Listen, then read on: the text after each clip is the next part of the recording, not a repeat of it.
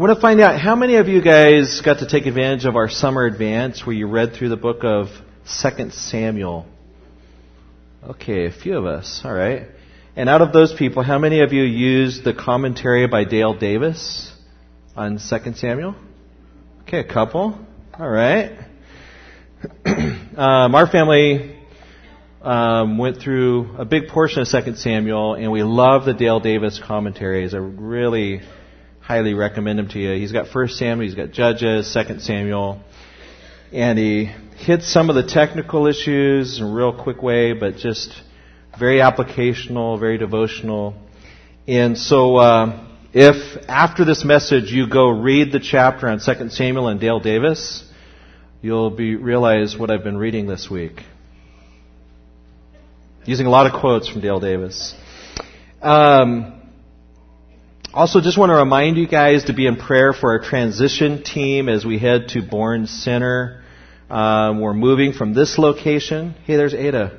Hey, let's welcome Ada back from Zimbabwe. All right, we're praying for Ada. Looking forward to a report. You want to come on up? No, I'm joking. We'll let you prepare. You guys, we're praying. We're moving out of this facility, hopefully towards Bourne Center. Pray for our facility team. Pray for Pastor Carlos Cuellar, our elder Jonathan Jones. We know that the leadership here at EFC, who owns this property, they want to go to concurrent services starting in February. So they're already making their plans. We're hoping that we're going to be out of here, Lord willing, by the end of spring. So you can pray for the team as we try to get all of the paperwork done for the city. We also would just ask you to be praying about just giving towards the Capital Growth Fund. And if you've been kind of waiting for a special moment and a special leading of the Spirit on when to give to the Capital Growth Fund, that is now. Because it's going to require quite a bit of cash to get from here to there. And so we would just commend that to you. Maybe you were a part of our evening service back at Bourne's several months ago where Justin led us in worship and Pastor Milton and some of our leaders got up and gave a presentation. And one of the things that stands out to me about that evening is after Pastor Milton had spoke for a little while, he went to find a place to sit down and he went over to a chair where Amanda Yin's violin was draped across the top of the chair. And he picked the violin up and he sat down and he kind of had something else in his hand. And so he had the violin with one hand. And after a while, he just was kind of no-handing the violin, balancing it on his knee. Those of us that were aware of the price of that violin lost all concentration on the speaker and were riveted on Milton. And he just had no idea. He just had no idea the cost of this instrument that was balancing on his knee. If he had known the cost of that instrument, he would have grabbed it. And maybe, I think he would have decided, I'm not sitting there. I won't look at it. I won't touch it. I won't go near it. And this morning, we're going to be looking at a very interesting passage. We're going to be talking about this little 3 3/4, 2.5 by 2.5 box. Happens to be made of acacia wood covered with gold. And if you didn't know the significance of this box, you would just think, what's the big deal about a little box? But this box is called the Ark of the Covenant. And this box has great significance if you understand the import and how God is revealing His presence in the midst of the cherubim above this box. And so we're going to be talking about this innocent little box called the Ark of the Covenant this morning. The title of the message is Our Response to the Holy Presence of the Lord of Hosts. And we're going to see the Holy Presence revealed here at this time in redemptive history at the location of this box called the Ark of the Covenant. As we look at this chapter, 2 Samuel chapter 6. You can open there if you wish.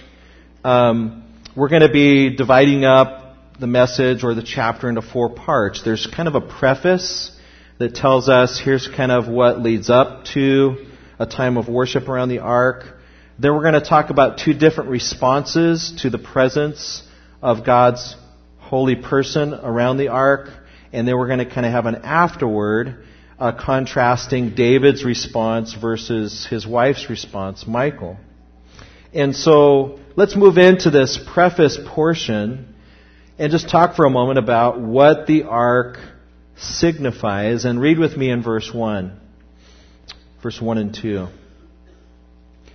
Again, David gathered all the choice men of Israel, 30,000. And David arose and went with all the people who were with him from Baale, Judah, to bring up the ark of God, whose name is called by the name the Lord of Hosts, who dwells between the cherubim. So here we have this simple box, and we see here that God or David is excited to bring up this ark to the city of David. He's gathered together a whole host of people. And we see here that this box is where the Lord of hosts dwells between the cherubim, or these angels. These carvings of heavenly beings are on the top of the box, and God's presence dwells there. It signifies the holy presence of Yahweh among His people at this time in redemptive history. Now we know that God is everywhere, right? With His whole being. And God's special presence is in heaven. But He is pleased to reveal Himself in special ways on earth at different times and different places in different ways. And at this particular time in redemptive history, God is manifesting, He's making known His special presence between the cherubim and this box called the Ark, or the Ark of the Covenant. So what kind of God is being revealed here? And how is this God related to this Ark or this box? Well, in Numbers we see that Yahweh and the Ark are so closely connected that to speak of the movement of the Ark is actually to speak of the movement of Yahweh Himself. It says in verse 35, when the ark was to set out, Moses would say, "Advance, O Lord! May your enemies be scattered, and may your foes flee before you." And when it halted, he would say, "Return, O Lord! You are Israel's myriads of thousands." It wasn't that the ark was an image or something that was to be worshipped, but God's presence was manifested at that place, and it was so closely connected to the presence of Yahweh that actually to speak of dancing before the ark, as we'll see later, can be spoken of as dancing before Yahweh, or when the ark would advance, Yahweh would advance. When the ark would rest, Yahweh would rest. What kind of God is revealing Himself or dwelling between the cherubim? What we see as we research information in the Old Testament about the ark, we see that this ark represents God as a ruling God, as a reconciling God, and as a revealing God. For instance, in First Chronicles chapter 28, the Ark of the Covenant is spoken of as the footstool of God. That's a term of kingship and rulership. In Leviticus chapter 16, we see that it's on the mercy seat where the blood is sprinkled on the Day of Atonement. In the Holy of Holies, the high priest would come in and sprinkle blood so that Israel could stay in covenant relationship with God Almighty. And so there's this reconciliation that's going on between Israel and God, this holy, holy being. And then also in Exodus 25, we see that it's the ark where the testimony was placed. God had written on stones. The first set of stones were broken by Moses. God had written on another set of stones, and these stones were set inside of the ark, these 10 Commandments. And in verse 22 of chapter 25 of Exodus, God says, "And I will meet with you, Moses, and I will speak with you from above the mercy seat, from between the two cherubim, which are on the ark of the testimony, about everything which I give you in commandment to the children of Israel."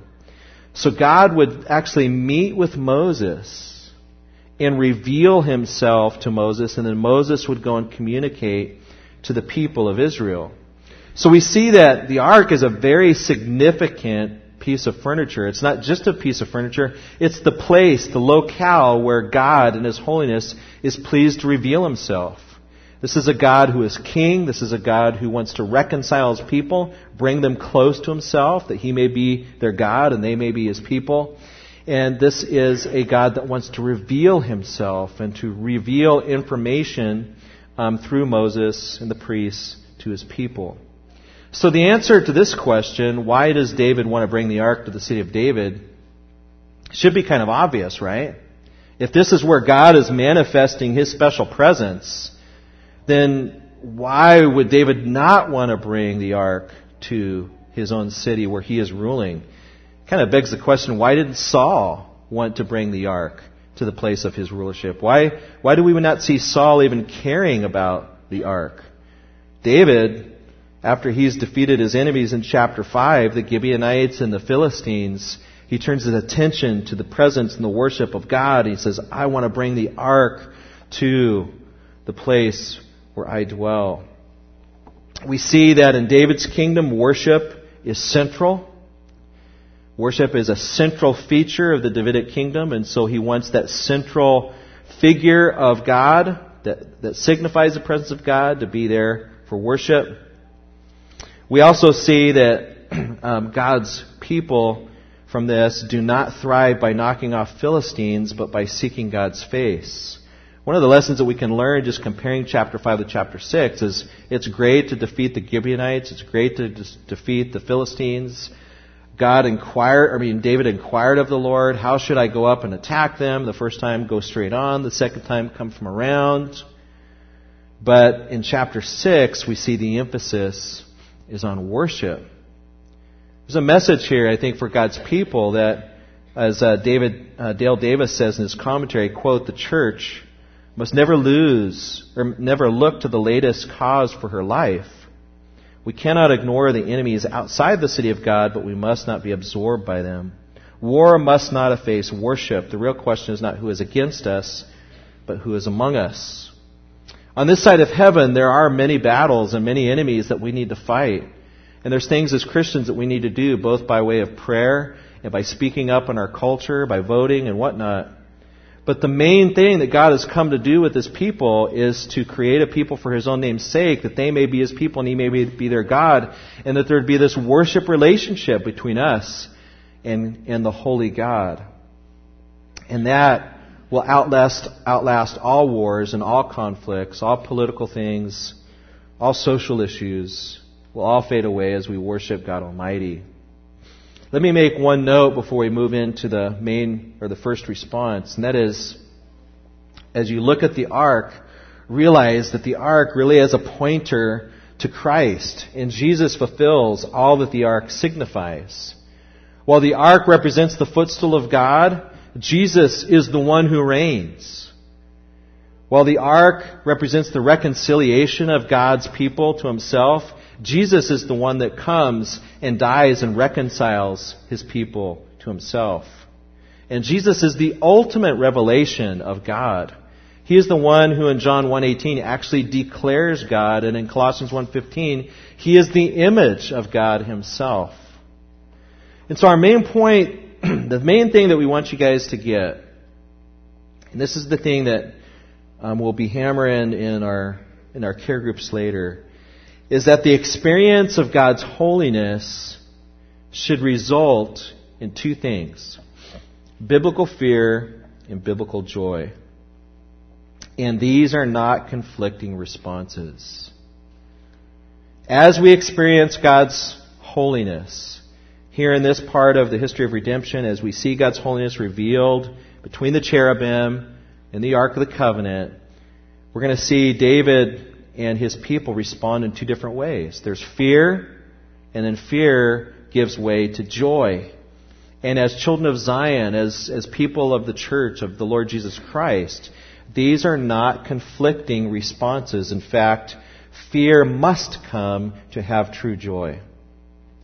That's what we're proposing this morning. Let's take a look at our first response, and we're going to read starting in verse 3. And I believe what we'll derive from this section is that we respond by trembling before Yahweh's holiness. Tremble before Yahweh's holiness. Read with me in verse 3. So they set the ark of God on a new cart and brought it out of the house of Abinadab, which was on the hill. And Uzzah and Ahio, the sons of Abinadab, drove the new cart. And they brought it out of the house of Abinadab, which was on the hill. There's some foreshadowing going on here. On the hill, new cart, the emperor's new cart. You get a feeling that something bad is about to happen, right? Accompanying the ark of God, and Ahio went before the ark. Then David and all the house of Israel played music before the Lord on all kinds of instruments, of fir, wood, on harps, stringed instruments, on tambourines, on sistrums, on cymbals. These guys were having an incredible worship service. All types of music, rejoicing. But then something strange happened near the threshing floor of Nacon. Verse 6. And when they came to Nacon's threshing floor, that's a place where grain, it's a flat part of the hill where grain could be trampled out by oxen. They get to this part of the hill, and the oxen stumbled. Uzzah put out his hand to the ark of God and took hold of it, for the oxen stumbled. Then the anger of the Lord was aroused against Uzzah, and God struck him there for his error.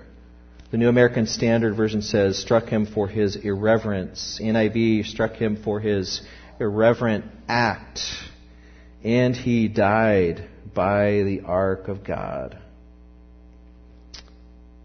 This is a crazy passage. I don't know about you. I mean, the first time you read this, it's like, what is this? Uzzah reaches out, touches a box, and he dies. Everybody's having fun. They're partying. They're having a great time before the Lord.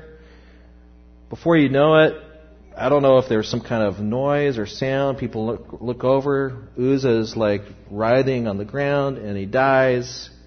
Somebody calls 911. Party's over. That's the end. And people are not happy. I don't know about you, but these are the kind of passages that you just skip over, right? You definitely don't take a somebody who doesn't know the Lord. You're trying to talk to an unbeliever who doesn't really believe in Christ, and they've got all kinds of questions about aliens and dinosaurs and evolution and stuff. Let's turn to 2 Samuel 6. I'd like to talk to you about Uzzah. This is one of those passages that kind of, it's just a little bit strange, right? What do we say about this kind of stuff? Well, I want to give you a couple... Oh, that's a threshing floor with a donkey. Let's skip over to... I want to give you some definitions that I think explain why this happens. You're not going to see the word holiness in this chapter, but holiness is all over this chapter. And holiness does occur in some of the parallel passages. What do we mean by the holiness of God? Definition from Wayne Grudem, he says this: God, when we talk about holiness, God is totally separate from His creation, relational quality. He is untouched and unstained by evil in the world. He is absolutely pure and perfect. God is completely other in all of His attributes. There are spiritual laws in the universe, and one of those spiritual laws is God is holy, and He cannot and will not be touched or approached by sin at all. He is so holy that the sinless angels fear to come into His presence. And so what must sinners do if they come into His presence? Well, we see what happens when somebody touches the very presence of Almighty God here with Uzzah, they die. John MacArthur says this: of all the attributes of God, holiness is the one that most uniquely describes Him and in reality is a summarization of all his other attributes. The word holiness refers to his separateness, his otherness, the fact that he is unlike any other being. It indicates his complete and infinite perfection. Holiness is the attribute of God that binds all the others together. Properly understood, it will revolutionize the quality of our worship. Well, what did it do to David's worship? Well, at first, how does David react? At first, David is angry. Look at verse 8. And David became angry because of the Lord's outbreak against Uzzah, and he called the name of that place Perez Uzzah to this day. Now, some commentators try to argue that David's angry at himself for not knowing better. But I don't know. The way I'm reading this is David became angry because of the Lord's outbreak. I think he's angry at God. God, I understand when you break out against my enemies in chapter 5 and you destroy my enemies. But Uzzah was my friend. Why did you break out against my friend?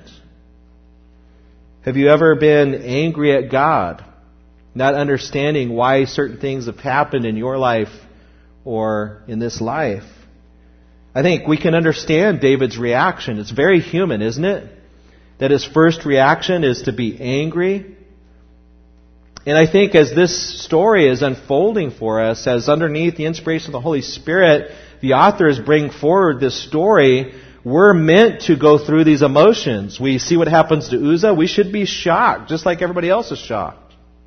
And David gets angry, and there should be part of us that says, what is going on here, Lord? But then David's next reaction, once he stands back and begins to think, and maybe some of his theology starts to settle in, David was afraid of the Lord that day. And he said, how can the ark of the Lord come to me? Who else is going to die? And so David would not move the ark of the Lord with him to the city of David, but David took it aside into the house of Obed-Edom the Gittite. And the ark of the Lord remained in the house of Obed-Edom the Gittite for 3 months. Doesn't this move you? I mean, you can understand David's anger and then his fear. What else will God do in this situation? And he separates himself from the representation of God's presence for 3 months. You know, it's passages like this that I believe are really evidence of the supernatural origin and trustworthiness of the Bible. Does that make sense? Who would create a God like this? If I were sitting down writing a gospel tract to unbelievers, or I'm writing something that I want to present, I'm going to avoid any topic like this, right? I want to put a good face on God. I want people to see that God is out there ready to help people with their problems. He wants to help them with every issue that they have in their life. He's the kinder, gentler God, right? But the Bible comes along and just presents God who He is in all of His majesty and His holiness. Dale Davis says, we would never have invented a God like this, nor not if we wanted to win converts and influence people. This God is not very marketable. Anyone who says the God of the Bible is merely a projection of our wish fulfillment has not read the Bible. I mean, I don't know about you, but I've had friends over the years that have told me that, you know, Christianity is just a crutch. It's just for people who need something to hold on to. Excuse me? This is not a crutch. This doesn't give me a whole lot to hold on to. What this does is it reminds me that God is very other and very different and very holy, and we dare not enter into His presence willy-nilly. God is the one that upholds all things by the word of His power. He keeps your heart beating and my heart beating.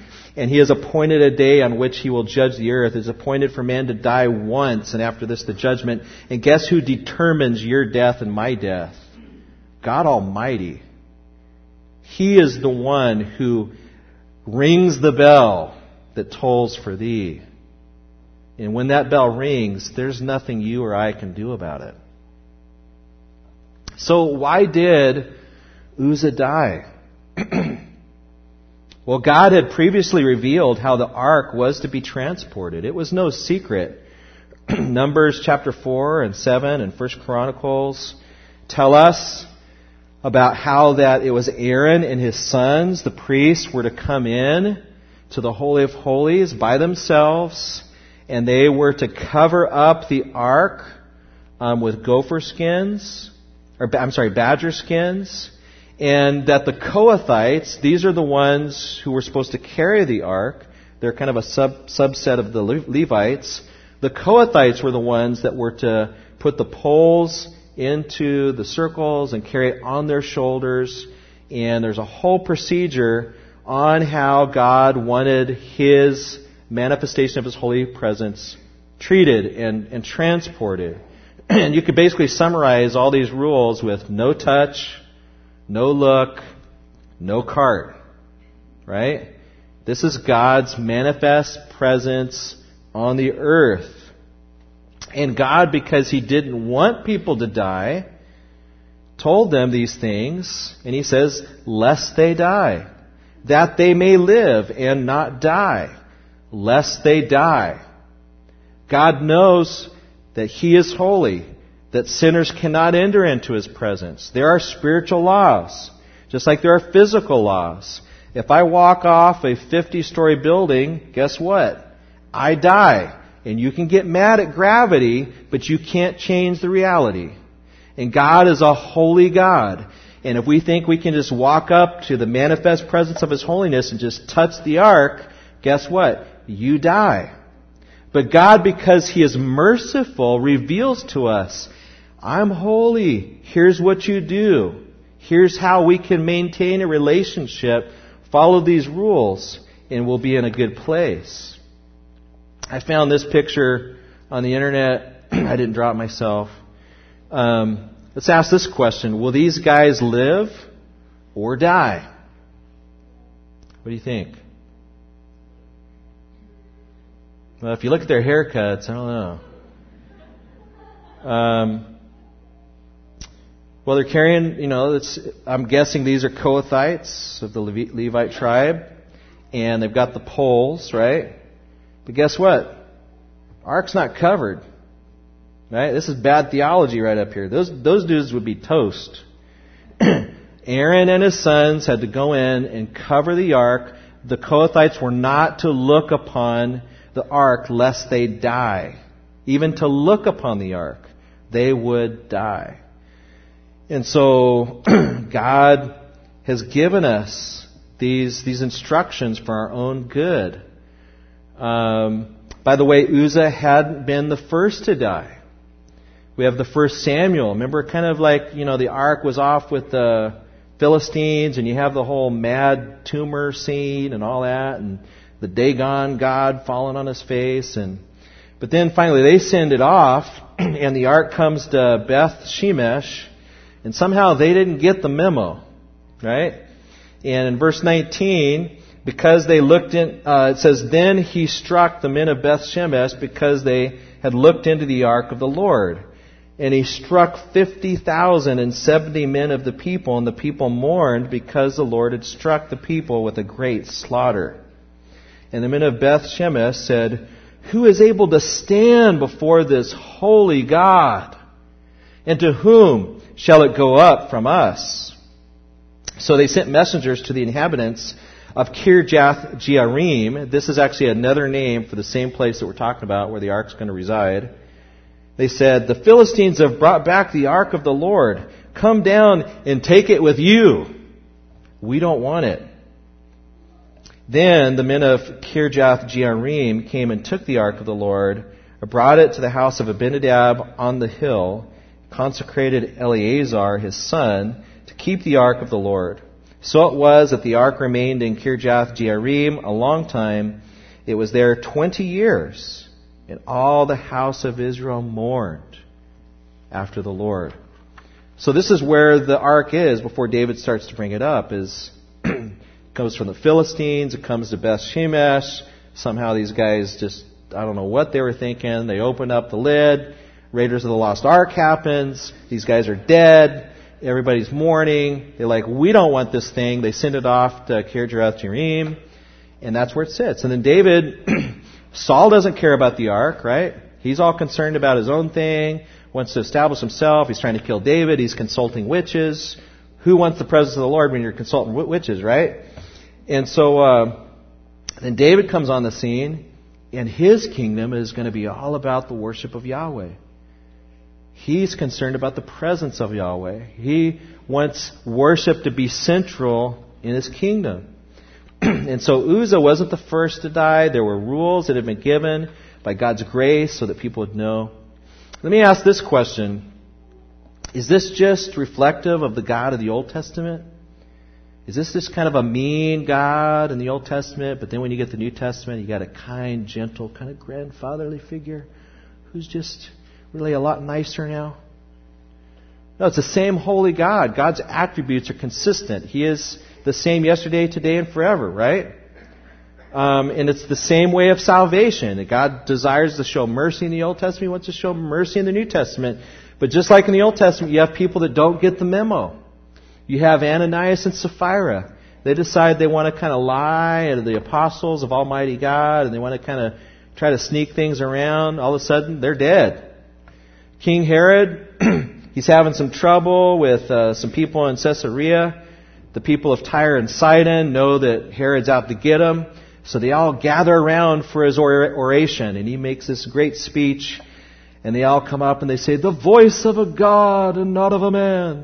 And they keep saying that over and over, and Herod gets puffed up, and the verse 23 says, "Then immediately an angel of the Lord struck him because he did not give glory to God, and he was eaten by worms and died." That's not in the Old Testament. But the word of the Lord grew and multiplied is the footnote. What about 1 Corinthians? This church was not partaking of the Lord's Supper properly. They were partaking in an unworthy manner. And in verse 30, Paul has to say, "For this reason, many of you are weak and sick, and many sleep." Many of you are dead because you are partaking of the Lord's Supper in an unworthy manner. You have the message of judgment to apostates, like in Hebrews chapter 10, where these people who had been naming Christ are actually now spurning the Son of God, and they're profaning the blood of His covenant. They've outraged the Spirit of grace. And the final message here in this passage is it is a fearful thing to fall into the hands of the living God. What about Christ when He returns? Christ in His first advent comes and lives in as a man among us, and He heals, and He spreads the kingdom, and then He dies. And then when He comes back, He will take vengeance upon His enemies, upon all of those who do not obey the gospel, with everlasting destruction from the presence of the Lord and the glory of His power. What about Jesus Christ as He comes back and He's revealed as a little lamb? The little lamb Jesus. Revelation 6, "And the kings of the earth, the great men, the rich men, the commanders, the mighty men, every slave, every free man, hid themselves in the caves, in the rocks of the mountains, and said to the mountains and rocks, 'Fall on us, hide us from the face of Him who sits on the throne and from the wrath of the Lamb. For the great day of His wrath has come, and who is able to stand?'" This is the New Testament. If time were to allow, we could read chapter 19 of Revelation, where Jesus Christ comes with a sword out of His mouth, ready to slay His enemies. And then the birds of the air come and feast on the flesh of kings and all those that oppose Jesus Christ. This is our God. He is a mighty, holy warrior. This is not just the God of the Old Testament. This is the God of the New Testament. Dale Davis says, as readers, we can continue to object if we like, but the application of the text is clear. You dare not trifle with a God who is both real and holy. Yahweh is not your neat, warm, fuzzy friend in the sky. This is a holy God. And if we come willy-nilly into the presence of a holy God without some sort of covering, without some sort of sacrifice, we will die.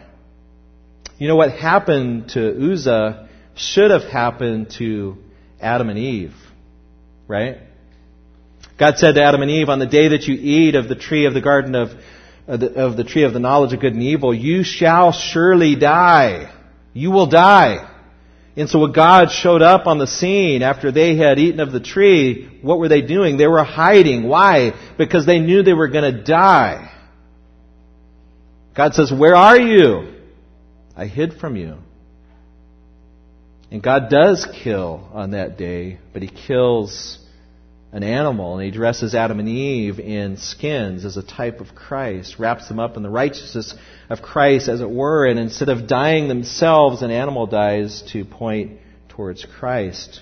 You and I would suffer the same fate of Uzzah if it weren't for Jesus Christ. The Bible says that the wages of sin is death. What we deserve for our sin is death, and yet God in His mercy passes over our sins and gives us an opportunity to call upon the Lord Jesus Christ, who has been set forth as a propitiation by His blood. Propitiation means wrath-bearer. He bears the wrath of Almighty Holy God so that we might be in covenant relationship with a merciful God.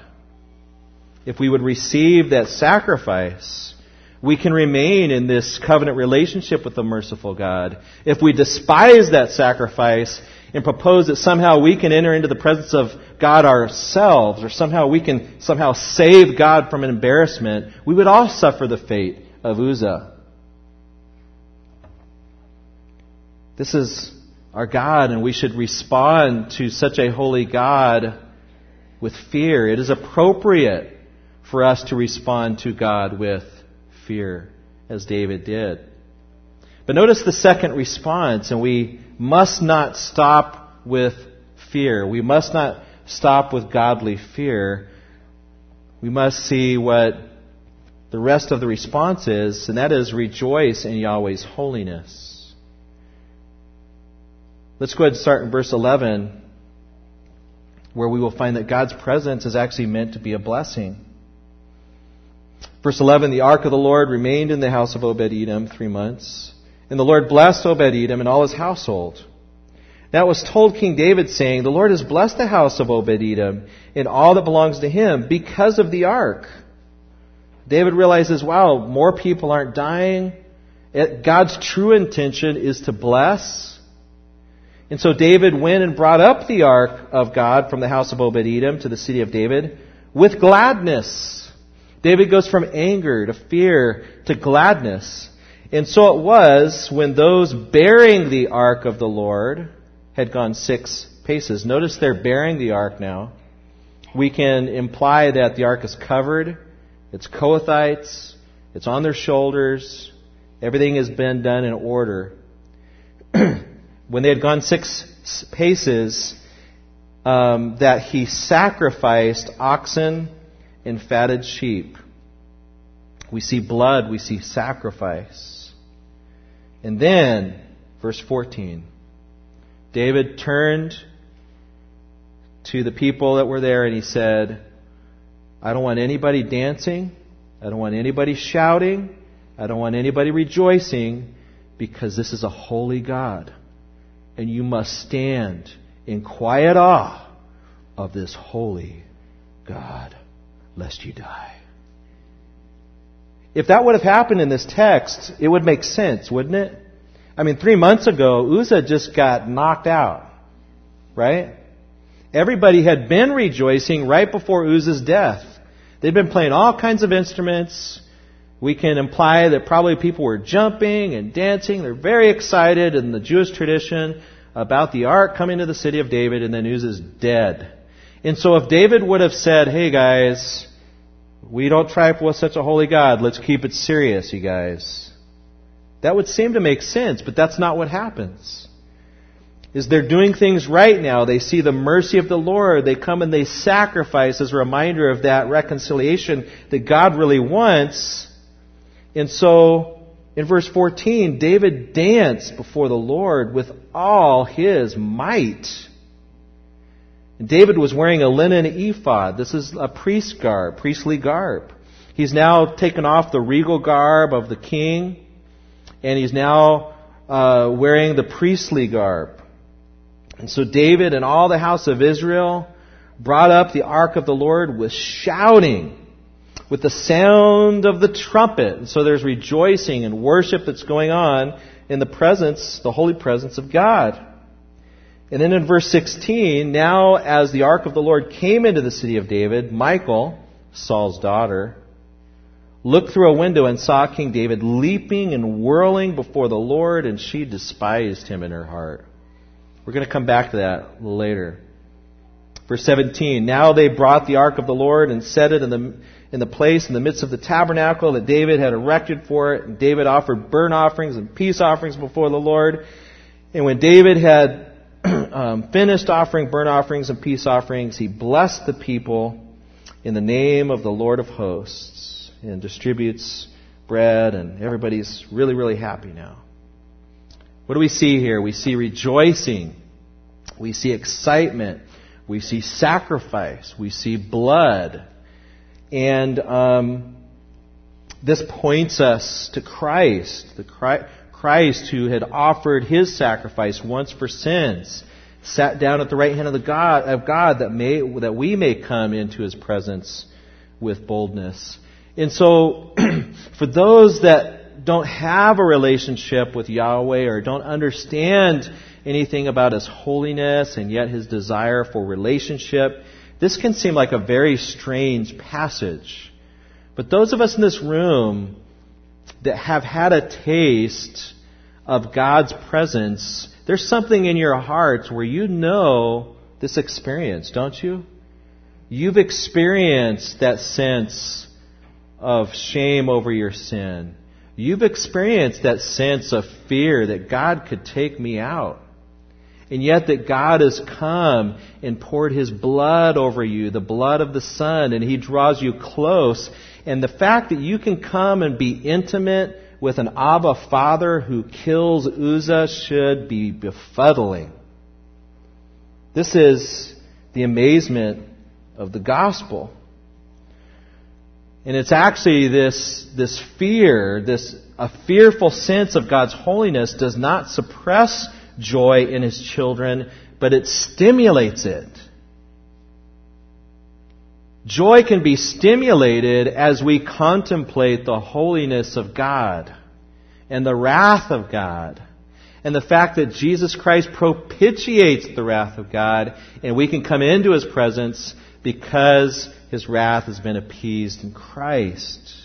That's why the psalmist, he gives this command to rejoice with trembling. And the children of Zion and the children of the Lord Jesus Christ know this by experience. I don't know about you, but I've had times in my life where I have sensed the presence of the Lord in a not so favorable way. I remember driving on the 395 on my way to Bishop. It was late at night. The moon was out. It was lighting up the Sierras on my left and the White Mountains on my right. And at that time of my life, it was in my college years. I forget, second or third year of college. There was some sin in my life. I was stiff-arming the Lord. And this overwhelming sense came over me. In fact, the hairs stood up on the back of my neck that God was going to kill me. And I was just... tears started coming down my eyes. I was just pleading with the Lord, Lord, don't take me out. I will live for you. I will repent. I will follow you. And after several moments of fear, the sense of relief came over me. The sense of mercy and God's love came over me as I was being reminded of the Lord Jesus Christ. And just driving there in the 395, just worshiping the Lord, it was one of the most amazing times of worship I've had in my life. And it came out of this initial sense of fear, but it moved in to this time of joy as I was comforted by the Holy Spirit. And those are things that we should contemplate. This part of the Scriptures is not just for Old Testament saints. This is for us to contemplate a holy God whose presence we dare not enter were it not for the shed blood of Jesus Christ. But because of the shed blood of Jesus Christ, we can enter boldly. Let's talk finally about this last section, what we're going to call the afterword. In verse 16, we see Michal's response to David's worship. What does verse 16 say? And the reason why I want to draw attention to verse 16 is this seems to be the narrator's take on Michal. And the narrator is giving us Holy Spirit-inspired interpretation. Now, as the Ark of the Lord came into the city of David, Michal, Saul's daughter, we're going to hear that 3 different times, looked through a window and saw King David leaping and whirling before the Lord. He's worshiping. He's rejoicing before Yahweh. And her response is, she despised him in her heart. She despised this display. We don't know all of the reasons why she may have despised him. We do know what she says. We don't know how much we can believe what she says because the human heart is deep, right? Haven't you been in situations sometimes where you didn't like something that somebody did, but you didn't want to say the real reasons because it would seem base? And so you kind of take a side route and bring up some other issue in order to make yourself look more holy. I think that might be a little bit of what's going on here with Saul's daughter. Look at verse 20. What does Michal actually say to David? Then David returned to bless the household, and Michal, the daughter of Saul, that's the second time we hear it, came out to meet David and said, "How glorious and distinguished was the king of Israel today, uncovering himself today in the eyes of the maids of his servants, as one of the base fellows shamelessly uncovers himself." This is not how a king is supposed to behave in front of his subjects. And there you are, running around in a linen ephod, dancing around. All the girls are checking you out. And this is shameful. Absolutely shameful. David says to Michal, "It was before the Lord, who chose me instead of your father and all his house to appoint me ruler over the people of Israel, over Israel. Therefore, I will play music before the Lord, and I will be even more undignified than this, and will be humble in my own sight. But as for the maidservants of whom you have spoken, by them I will be held in honor." Now here's the narrator coming back in to tell us the coup de grace.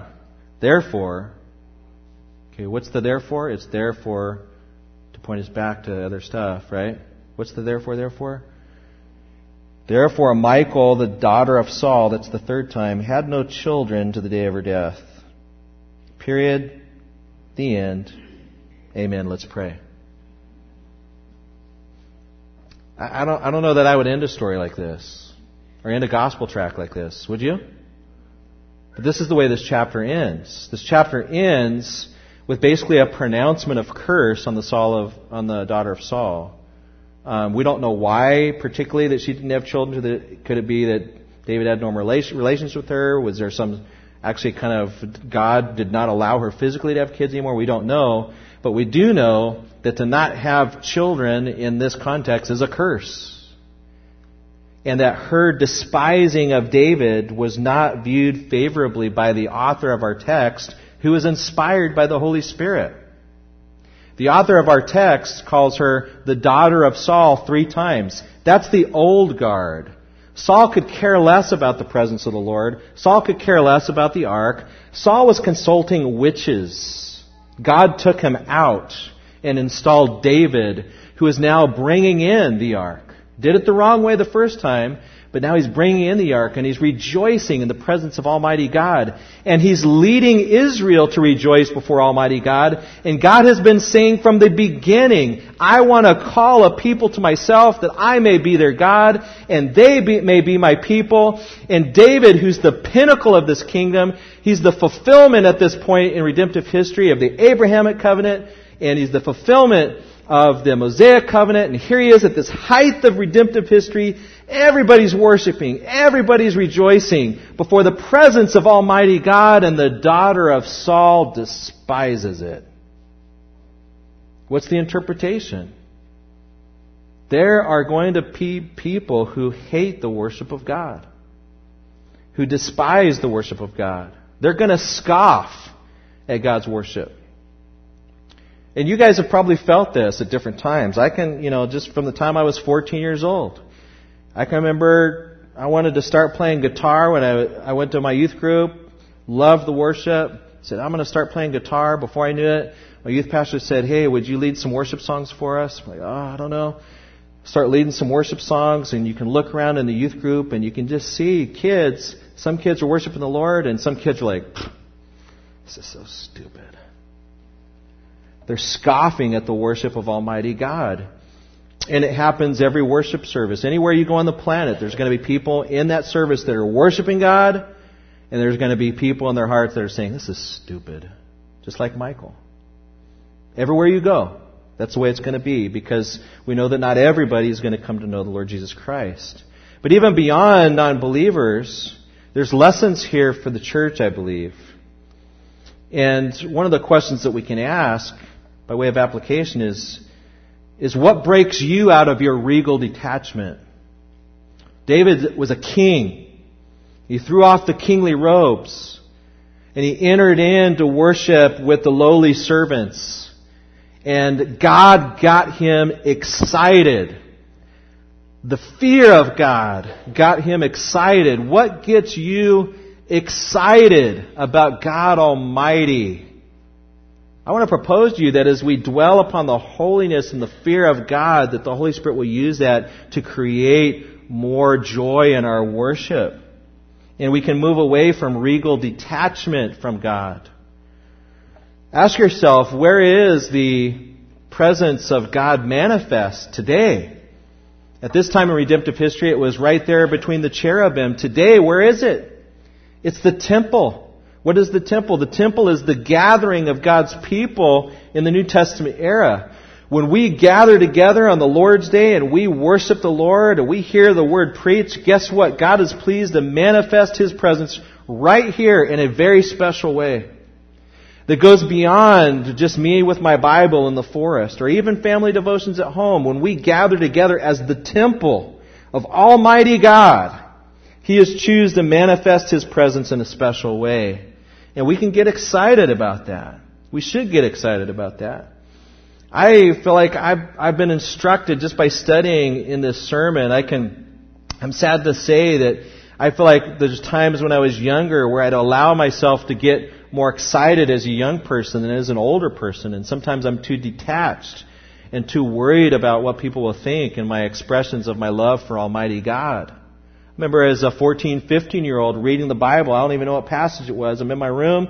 I read some passage of the Bible. Got so excited I started jumping up and down on my bed. My parents thought I was in a cult. And who wouldn't? A 14-year-old kid jumping up and down on his bed because he read the Bible. He's in a cult. He's got to be. Right? But what gets you excited?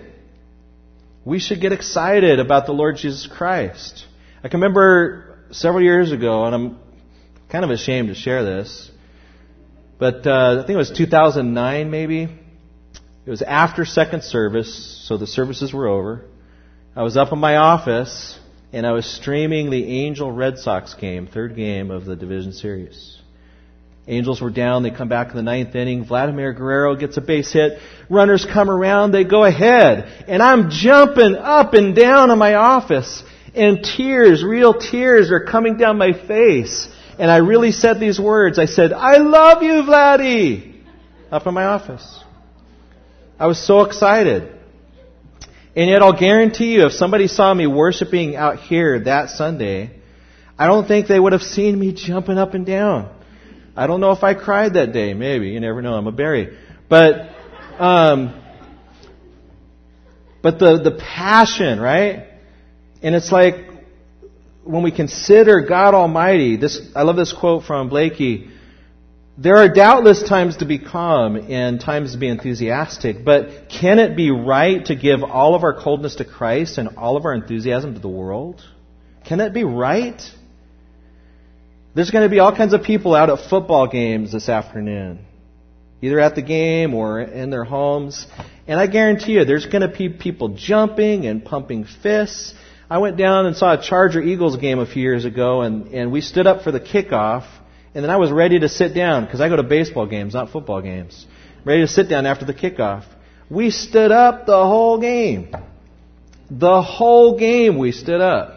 And people were cheering and gyrating. It was just incredible.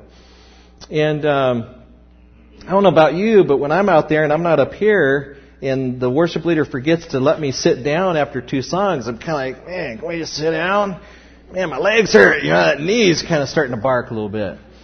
But people are excited about football. And we, as the people of God, Lord willing, we're going to grow in our excitement for Lord Jesus Christ. And as we contemplate all of His attributes, I think His holiness this morning is what we want to focus on. We focus on His holiness and the fear of God that should lead to joy. Right? I want to end with the quote from this song.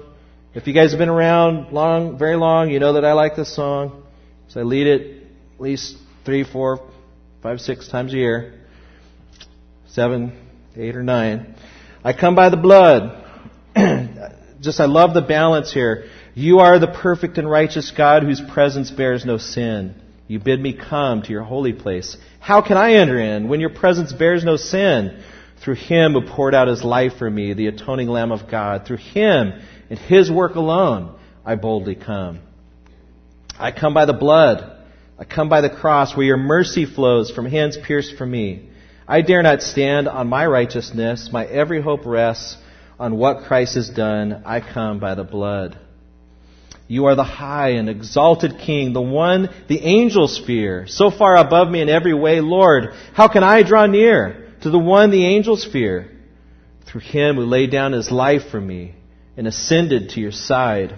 Through Him, through Jesus alone, I boldly come. We want to come and rejoice with trembling before God Almighty. Let's pray. Our Father, we thank You for Your kindness in revealing Your holiness to us and that You are a God that wants to be close with Your people. We think of how You walked with Adam and Eve in the cool of the garden, fellowshipping with them, and when sin captured them, You could have slain them on the spot. And yet You slew an animal and dressed them in skins, and You slew Your Son, Jesus Christ, and You dress us in His righteousness. We pray, Father, that You would help us to see the balance of these two truths, that we need to appreciate Your holiness and Your righteousness. But that need not keep us distant from You, because You have provided a way for us to come into Your presence and know You.